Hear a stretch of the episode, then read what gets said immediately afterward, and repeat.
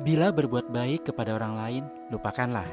Jangan menunggu balasan atau ucapan terima kasih, walau sepatah. Namun, bila menerima kebaikan dari orang lain, balaslah. Bila belum mampu, maka doakanlah. Jangan lupa terima kasih, ucapkanlah. Jangan sampai terbalik, itu yang salah. Ketika tak dibalas setelah membantu, menjadi marah. Ketika dibantu tak ada terima kasih, barang sepatah. Apakah kamu seperti itu?